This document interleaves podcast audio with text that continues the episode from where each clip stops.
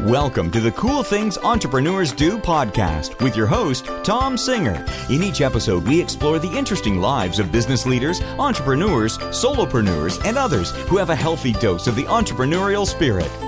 It is time to explore something cool. Now, here is your host, Tom Singer. Hello and welcome back to another episode of Cool Things Entrepreneurs Do. As many of you know who've read my blog over time, Cool Things Entrepreneurs Do came from a weekly blog post that I wrote for over two years called Cool Things My Friends Do. And my friend James Hahn told me that should be a podcast. And I thought, you know, do I really just want to interview my friends or should I take this larger? And it evolved itself into cool things entrepreneurs do. But for these first few episodes, it seems that I'm interviewing my friends. So we're having cool things my friends do with a lot of entrepreneurs who I know. And I'm really excited today because two things. One is instead of doing an interview over the phone or over Skype, I am actually sitting in my kitchen with one of my very good friends, Jessica Pettit. Hi. And we are actually doing a face to face interview when uh, uh, here in my kitchen. So we're going to chat a little bit about cool things that Jessica does in her business.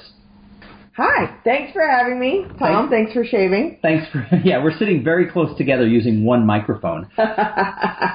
so uh, Jessica, uh, tell people a little bit about your business and what you do, and maybe a little bit about the journey that you took to become an entrepreneur.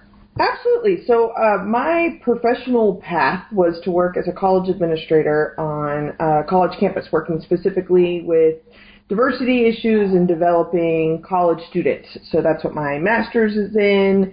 And I worked on a number of different campuses, and um, who knew that it was going to be a really controversial work? And so, as those employment opportunities changed, which is a way I've learned of saying I'm getting fired a lot. So The the, oppor- the change of opportunities yes, is that what it was? As the opportunities began to change. And what it really meant is they said, Jessica, there's the door. Right. Or, you know, Jessica, give me your keys was really more the language. But anyway, yes. So, um, I worked as a college administrator, stood up for students, advocated for students, and continue to do that around issues of diversity or inclusion or things like that. So one of the last times that I got fired towards the end, I began to notice a pattern, as we say in diversity work. I literally was stuck in traffic on Tempe in or in Tempe on Priest In Arizona. in Arizona, sweating, hot, not good.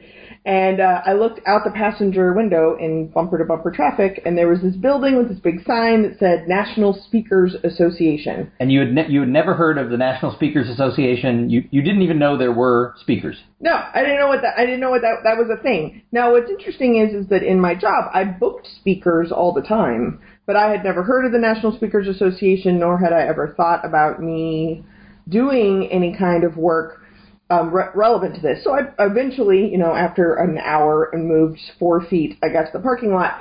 I parked and then I went inside because they had air conditioning. So you're on the freeway and you see the sign that says National Speakers Association and you pull off and go into the building. Yeah, I mean, I'm I'm an accurate person for facts, so it was more of a residential neighborhood. But yes, that's basically the premise. So I go in and I walk in and I said, uh, "What is it? What what's this about?" And they explained it a little bit to me. I got kind of like confused slash excited. Took a lot of pamphlets. Went home. Went to the website. Printed off like a ream of paper, and uh, not the most environmental choice, but at least it was recycled paper.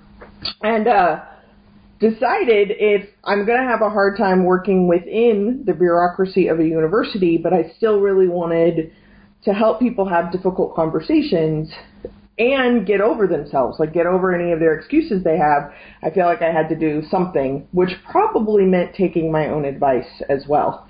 And so I kind of hung a shingle on the door.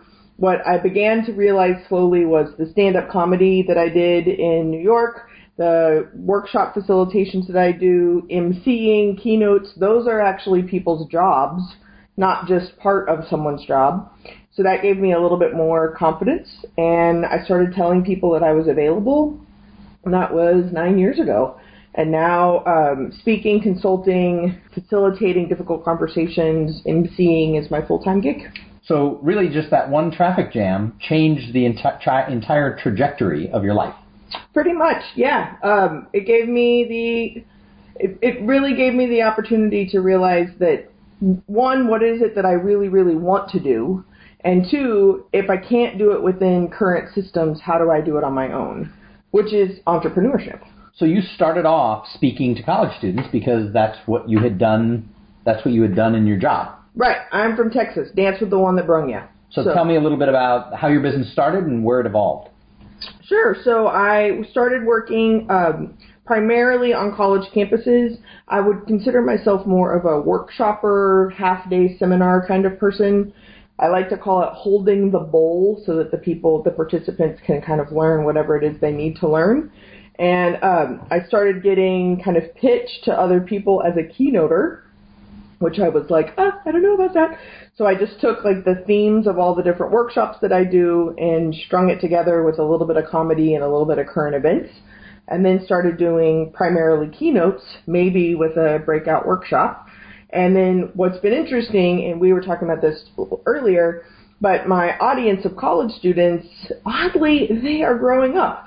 And uh, as they're starting to get jobs, I'm starting to be able to move into more organization, association, or corporate work uh, to keep those difficult conversations going, um, bring some fun and levity to topics that are usually pretty scary in the workplace environment, um, which I'm also really excited to do.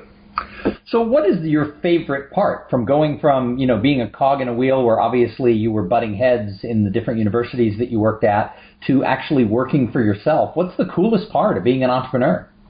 Uh, two things come to mind instantly. So the first one is is when you use the term butting heads. What is really exciting now is that I get paid to tell people the truth. Whereas when I worked within a particular system, I often lost my job for telling the truth. Um, now I just get on an airplane. So if it's too much, then it's like bye, see you later. Um, so it, it's it's now like a, a bonus and a, a way to start and keep a conversation going. Um, so I find that people come to me now for the truth and come to me over a long period of time. Like I have long-standing relationships with people who need truth. So that's been really exciting because I haven't had to change, for lack of better words, I haven't had to change my character or what I'm bringing to the table. I just consistently get to do that now. The other piece that I like, and this is actually from Meg Hirshberg's book, For Better or for Work. Um, she's the spouse of one of the founders of Stonyfield Yogurt. I think I'm saying that right. And um, excuse me, the the book is about wor- working with or being married to or partnered with an entrepreneur. And one of my favorite quotes from that book is the greatest thing about being self-employed is you get to pick which 22 hours a day you work. well, and that's true. And those of us who who work for ourselves realize that you know you you don't get a lot of time off because you're always working in your business and on your business. So I imagine, since I actually know Jessica from our involvement in the National Speakers Association, I met her three years ago, and we've become really close friends. You know, you are married, and our business does take us on the road a lot. So there's some downsides to the life of an entrepreneur. How do you balance sort of the the ups with the downs of being on the road as much as you are? Um, I do recommend not getting partnered up with someone who's super super needy um, or at least not needy in too much of a physical contact kind of way. so luckily, my partner is a really independent human being. Um, also has a really time-consuming job, and we both work on an academic calendar.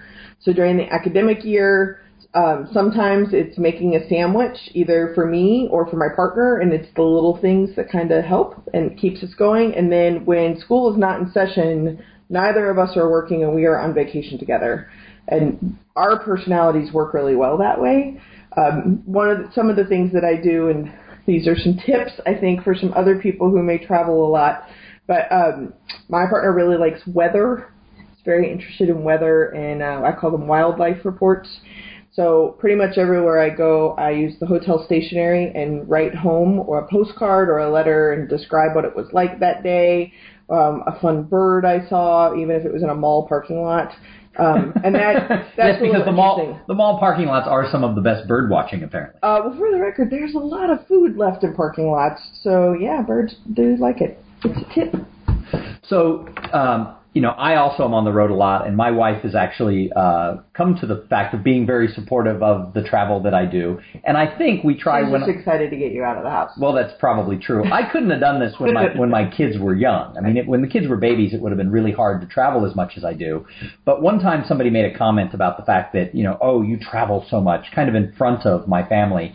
And I don't remember if it was my wife or my oldest daughter, but one of them pointed out that well, when I'm gone, I am gone.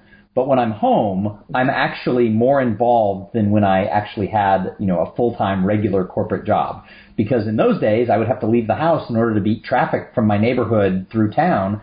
I'd have to leave home at seven in the morning, and I wouldn't get home until sometimes close to seven at night, or if I had a client dinner or something like that. So I would be gone for these long stretches. And so while I travel for two and three days at a time, they've come to realize that when I'm home, I'm actually home. And I think when my younger daughter was in elementary school, I think I drove her to school. I think we figured out like 75 or 80% of the time, uh, as compared to my wife doing that, because I could take her in at 8 in the morning. I, Mm-hmm. I set my own schedule. Yeah, it's interesting. I mean, that that you hear about the downsides a lot, but it's really nice that I mean, even even with my partner working as much as that he does, like the vet appointments, groceries, running errands, things like this, like they all just kind of pile up while I'm gone. But I really like doing those kind of things. Like that's my love language, right? Is service, being able to do all these things. And so I might only be home for three days, which means I have to do five loads of laundry and all the other chores and stuff that I do that contributes to our household, I get all those errands done. I feel accomplished and I feel like I've contributed something. So the freezer's full of food, everything's stocked. I even vacuumed when I was homeless last time. Wow, that's crazy. I moved the couch. What?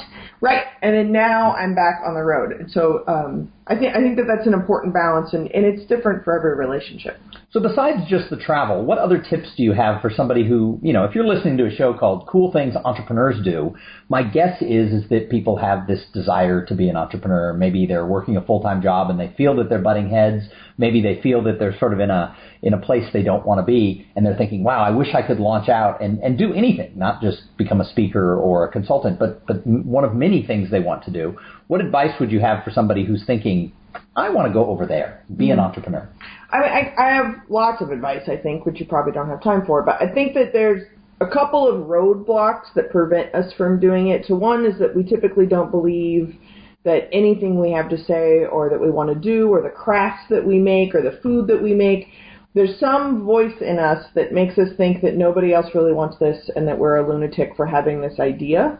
Um, so just go, go for it. Like just go for it. Now, with that said, I think a piece of advice I would also say is when you are an entrepreneur, you're in charge of your own sense of urgency. So watch how much money you're investing up front. Um, nothing is a number one priority, and I say that with confidence because when you're running a business, everything is a number one priority. And if everything's a number one priority, then you really can only do one thing at a time. Well, and that's the thing I was really cautious of, probably more so than some of our peers and, and friends, or or you. Is I was really cautious not to invest money until the business started making money. So my first website was a piece of crap. Uh, I, I don't know. Can I say crap on this show? I guess it's my show. I haven't actually cussed yet, which I, I, think I is can say anything I want. My first website was not that great, but uh, I did it until it got up and running, and then I had someone take it to a second version, and then a third version, and now I think I'm on in seven years. I think I'm on the fourth version of my Yeah. website. But you get to keep updating, and so I waited to invest a lot of money. And you go to these seminars on how to grow a business, and they have lots of, of ways that you can market, and a lot of them are expensive. And I just looked at these things that were fifteen, twenty, thirty thousand dollars, and I just said I can't, I can't do it. So I bootstrapped pretty much everything Yeah. that I've done. And I think that I wish I had done that. Um, I think that what I thought was that the website I needed to build was the one that I would have 30 years from then. And the reality is, is that my website changes every single day, and technology changes. You wouldn't want to build a website for the future right now because it's going to look outdated in a very short period of time. I did not understand that. And I also came from a sales family, and so you got to spend money to make money. And I must have said that well about eighty thousand dollars worth. And uh, now that I'm actually doing really well in my business, um, I don't get to enjoy the fruits of that physical labor, creative labor as much because I'm paying off all this debt. Um, so I still feel really anchored by that, and it's to me it was all about a sense of urgency that I needed to do everything immediately. Um, the other piece that I would say is uh, be aware that it is an anomaly that you make it instantaneously. Um, and yeah, that's right. The, the myth of the overnight success. Right. I mean, I think most entrepreneurs will tell you it takes you know, 10 years and people go, wow, look at Jessica. She's doing so fabulous. She's on the, you know, you drove by in your car and now you're actually a board member of the National Speakers That's Association. True. That's true. And, you know, you're speaking a couple hundred times a year. People could drive by and look at Jessica and go, wow, she's doing so great. And they don't look at that nine years of debt and struggle and, you know, Right. saying, please, somebody hire me. right, marriage therapy, like all that stuff, right? So it, I think it's really important to understand that the overnight success, the flash in the pan, uh, number one, they don't last as long. And number two, they make better stories. So that's why we only hear those. Who Boy, that's that is that is such great advice to remember. The people who are that rags to riches overnight, it sells newspapers or, or, or gets clicks on websites. But at the end of the day, it's not normal and overnight has two meanings. Like it happened really fast and then it happened really fast, right? I want to be a slow burning wick that lasts a really long time, largely because I refuse to work at a desk again. Well, that's interesting because a lot of people who become entrepreneurs always say that, you know, uh, in fact, uh, uh, Michael O'Neal from the Solopreneur Hour podcast, his tagline is um, proudly unemployable. And he talks about a lot. Yeah, he talks a lot about the fact that, you know, his, his army of followers and, and he has tens of thousands of people who listen to his podcast, you know, that's their mantra. And I'm friends with, with him and, and with people in his group, and I always laugh that actually I don't know that I could never go back to a desk job. I'm not looking for one. But if circumstances came along and, and I took a regular, you know, salaried job again, I always add that I would probably be the best employee anybody has ever had because this adventure of working for myself for now full time over five years has taught me things I didn't know as an employee. And so I That's always say, well, I. I hope that I continue to get to be a speaker and, and, and host this podcast and, and consult and coach and do all the things that I do uh, forever. I hope I do it until I'm in my 80s and that I always work for myself. But if circumstances ever put me back into a job, I would be the best employee ever. I, I'm pretty positive I would not be the best employee ever because I think I'm still a pain in the. How's No. that? Yes. Pain in the Yeah. Yeah. Um, what I have learned though, and I think mostly this is working from other people's teams, is that there- the teams that are currently in place, everybody has their own agenda. And I think when I was unsuccessfully working in offices, I really was only coming from my own perspective, my own point of view. And maybe that's also just maturity, but I've learned the importance of the 360 of a team. And I do think that I didn't even know that was a thing. And now I think I really, I see it and I see the power in working with the variables that you have in place right now, not the ideals, not like when we're fully staffed with all the perfect people, then we can do something amazing. But with what we got right now, it's good enough. What can we do moving forward? Um, but I don't think I'd still want to do one-on-one staff meetings, end of the year reports. no. So when we work for ourselves and, and you are the product, as both you and I, you know, we're, we're the product that we sell to our customers. When you do that, it's really easy to get wrapped up in your own stuff, right? It's, it's, you know, you got a new book or you have a new website. or That's what work- your friends are for. They're like, hi, back to reality. Yeah, yeah. You. Oh, look, you've put yourself on a pedestal. Let me kick the legs out from under you. But but the truth is, it's really easy to get self-focused on all the projects and deadlines that, that we've set up for ourselves and trying to market and promote. So one of the things I like to ask people who come on to Cool Things Entrepreneurs Do is what are some what's something cool you see someone else doing in the world? Not something about your business, but something you see someone else do that's cool. Yeah, I, I what I think is really exciting that I never expected. But once you're an entrepreneur, other entrepreneurs kind of find you and you kind of find them. And the creative energy that exists amongst entrepreneurs, I, I I just thought that I needed medication or something. I didn't know that like this was productive and part of society and so it's really cool. So uh, I would say 90% of my friends now are entrepreneurs. Um, mostly because we can deal with like speakerphone in rental cars and working at Starbucks as an office somewhere. But I mean, even like Tom, like you doing this, like you had this idea and you're like, oh, let's see if we can do this. And then you asked around to other people, how do we do this? How do we blog? What equipment do I need? Bam, let's do this.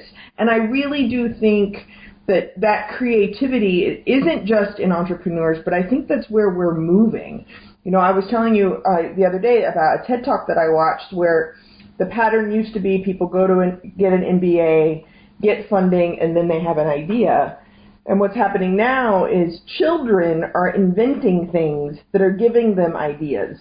And after multiples of those ideas, some of them get funded, and then maybe they go get an MBA. So um, I think that that creative juice, you know, that another person, Phil, is running around. He got a, a consulting job with an actual company, and so in some ways, it seems like his speaking career kind of been put on hold. But the reality is, is that now he's using all of those amazing skills that he brought to his company inside of another company. So now he's traveling around the country just like he was before, but now he's on a mission for this particular company. That's cool too. Well, and that's true because Phil's a good example of somebody who was an entrepreneur who has become an intrapreneur. Mm-hmm. So, but he is still doing unique and creative things out there and cool things just under the guise of working for a company. Right. Or I think of like Sierra, for example, who was a techie person. I picture her in a basement with a bunch of like Cheetos or something doing programming work in the technology field, which I know nothing about, and is now an entrepreneur helping people like me understand technology, but then also provides this great support network to other people who are doing this stuff. So when the I don't have an iPhone, what? I don't have an iPhone. So when the iPhone 6 came out, I just went to Sierra's Facebook page. And so what I think is really important to understand is that these cool things become what you're doing as an entrepreneur is it becomes who you are and you become a go-to person for everyone, not just clients. So then what that means is that, that Sierra is sitting in a puddle of her like excitement, fascination, and passion and helping people through that. Like that's the coolest thing about being entre- being self-employed. And I think one of the neat things is my favorite friends who are entrepreneurs are the ones who notice what the other people are doing. They, they pay attention. It's not just, oh, here's my widget, here's my widget. But in addition to doing their business, they, they've expanded their universe to be aware of what other people are doing. And sometimes that inspires them back in their own business because they're watching what another entrepreneur does. It's not copying, it's just taking a, Uh, a, a blast of inspiration and then morphing it into to a yeah, way to make their own business better. It's a flip, and Tom, you're a great example of this too. Is is that none of us, at least who we hang out with, nobody's coming from a deficit model place everybody can help somebody else. You know, so when Jason's writing his book, like y'all, what what do you think? And we're writing some of the ideas and content for his book that's coming out. Like by being able to support one another, showcase one another, I think that we're extending our message forward. That kind of the, the pay it forward process, except it's all the things that we care about more than life itself. You know, I just think that that's how is that not cool? Well, in getting to the idea of pay it forward, one of the things I love to see is how entrepreneurs give back. And sometimes when we think about giving back, people think of like Bill Gates giving billions of dollars. Mm-hmm. Yeah, I did that. But yeah, well, I'm sure. But I, you know, my American Express. Yes, yes, I've given billions of dollars to my credit card company. I'm sending their children to college. But for me, for me, what I've found is that you don't have to be rich to impact society, to impact a charity, to impact a person. And so I always ask people, what is it that you're doing to give back? What's how do you give back to the greater good? Yeah, so what what I think is really hard about that question for most people is again we don't think that we're doing enough. So we don't we don't I don't know if I really matter. Um, so whatever it is you're doing counts, right? So um, I donate a, a, a lot of my time. I call it service, and part of that is the sorority that I'm a member of. One of the things that we're committed to is doing good in service for the rest of our lives. But uh, I average about 100 hours a quarter that's completely donated time through most of the skill sets that I have and my travel schedule. It's all administrative work. So I do phone, email, administrative support, bookkeeping support for two different organizations that don't have they don't make enough money to even have staff. Uh, so I'm kind of their volunteer admin person. Um, what's exciting about that, I think, is is that it helps me learn new tricks and trades and tools for my own business, but I also get to connect people to this organization I really believe in and have those conversations. So it's probably the first thing I do. Um, another thing that I do that I think is really cool is I have facilitation guides that I email anybody. They just have to ask. I send them off as attachments for free. And so what I decided to do was I put them in my store on my website with pretty clear mark- marking. Whatever you end up paying for this is going to go straight into a scholarship fund. So now I'm starting to develop scholarship funds that students, staff, or faculty can actually apply for to go to conferences or their own professional development when those funds aren't available. Um, and that's been really fun too. And what's interesting is that I'm quote unquote selling more of these guides than I was giving away for free because people also like to be attached to paying it forward or giving back. Well, and it's I, I think it's true. And another thing that you do, just from the generosity of your heart, so I'm I'm going to plug you here, is you're always willing to help people who want to learn about things that you know, be that the, the work you do in, in diversity and social justice, or be it as how do you become a speaker. I know that you know if someone wants to become or learn about our industry, I know that you're always willing to you know give a little bit of time you know, without charging people. I mean, obviously, as a, as a coach and a consultant, you you know, you like it when people pay you for your time. But I know that you're always willing to have a short conversation with somebody. And you know, thankfully, at this point in my podcast, we don't have a million listeners, or your phone, I'm sure, would be ringing off the hook. He just said she'll talk to me for free. So you know, well, my, part of that's being an extrovert. I'll talk to anybody for an hour because I run out of people sometimes.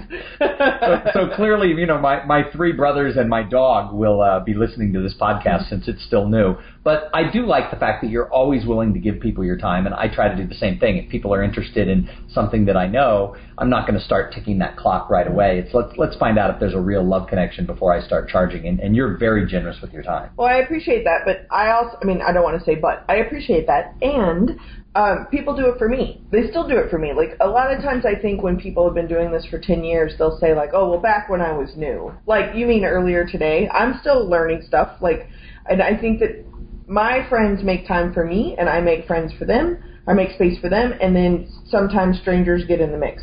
Um, I, I just expect that, and largely just to be self-aggrandizing, I guess. I remember the people very early on who said that I could call them and never called me back, and I think my word is really important. Um, I think integrity is really important, and I know that like emails can get lost or like oh, I had a post-it note with her phone number on it. Please call me back. I forgot. Like that totally happens to me. Um, and I remember what it felt like when I didn't get called back when they said I could call them. And I don't want to do that. Well, and a lot of people, I one of the things I teach in my training is what I call what I've, I've dubbed uh, follow through DNA and a lot of people in our society just don't have it. They they come out and say, "Oh, sure, I'll help you. Oh, you know, give me a call. I'll call you back and help you." And then they never do. And it's not that they even don't want to. It's that they get so caught up in themselves that they never follow through on the other little things that aren't directly affecting their bottom line. And you have follow through DNA in spades. You're always good at following through on the things you say you're going to do. Well, it takes one to know one. Thank so, uh, Captain Networker, you also know that after you go to here's another tip when you go to a conference or a meeting or a big event, chances are you're going to meet some new people. And if you aren't, you're doing it wrong. So the week following an event, I keep my calendar pretty light so that as I'm following up with people that I met at that event, I have the space to do that follow up too. Like think ahead for yourself so that you're not completely overwhelming your own schedule. That's right. You have to you have to own the follow up and you have to plan for the follow up. Right. It's called networking even after they've left. Yes, absolutely. I know a little bit about that. Sure. So I want to say thank you to Jessica Pettit for being one of my first guests on Cool Things Entrepreneurs Do. It has been a lot of fun. It's actually been fun to sit here and do this interview. I, you know, one of the things I'm trying to do is find my voice as I do these podcasts, and it was a lot easier to sit here and actually talk to somebody face to face than it would be to actually be on a Skype call. So I think I'm going to do more of these interviews where we pull someone into my kitchen and we, we have a chat. So thank you for being the guinea pig for this. How can people find out if they want to hire you, if they say, my company needs that lady? You know, my university needs that person. How can they find Jessica Pettit? Sure. So you can go to jessicapettit.com. Uh, Pettit has four T's. Think of it like a dog, pet it. Uh, you can go there and find my website. Uh, you can also send me a text message. That's what I've been doing. Uh, so my texting number, anyone listening to this, including your dog, can text message me at 202 670 4262. And as I tell all of my clients and participants, if I don't know the answer, I will make it up or find one for you. Thanks so much. Thanks, thanks, Jessica, for being here on the show. And thank you for listening to another episode of Cool Things Entrepreneurs Do. As I said, I'm really having fun doing this. We're, we're trying to find the voice. We're trying to make sure we get the audio set right. So every, every show is getting a little bit better. Thank you for uh, tuning in, and please tell your friends and go ahead and, and go to iTunes and leave a, a rating and review saying, wow, what a great show. That would make me very happy. So this is uh, the conclusion of this episode. That was cool. Thank you very much, and have a great day. Thank you for being part of the Cool Things Entrepreneurs Do podcast. Without your participation and listening to these conversations, there is no show. Connect with Tom at tomsinger.com and follow him on Twitter at, at tomsinger. This podcast was produced in part by Podfly.net. Podfly, passion for great sounding podcasts. This podcast is a part of the C Suite Radio Network. For more top business podcasts, visit c-suiteradio.com.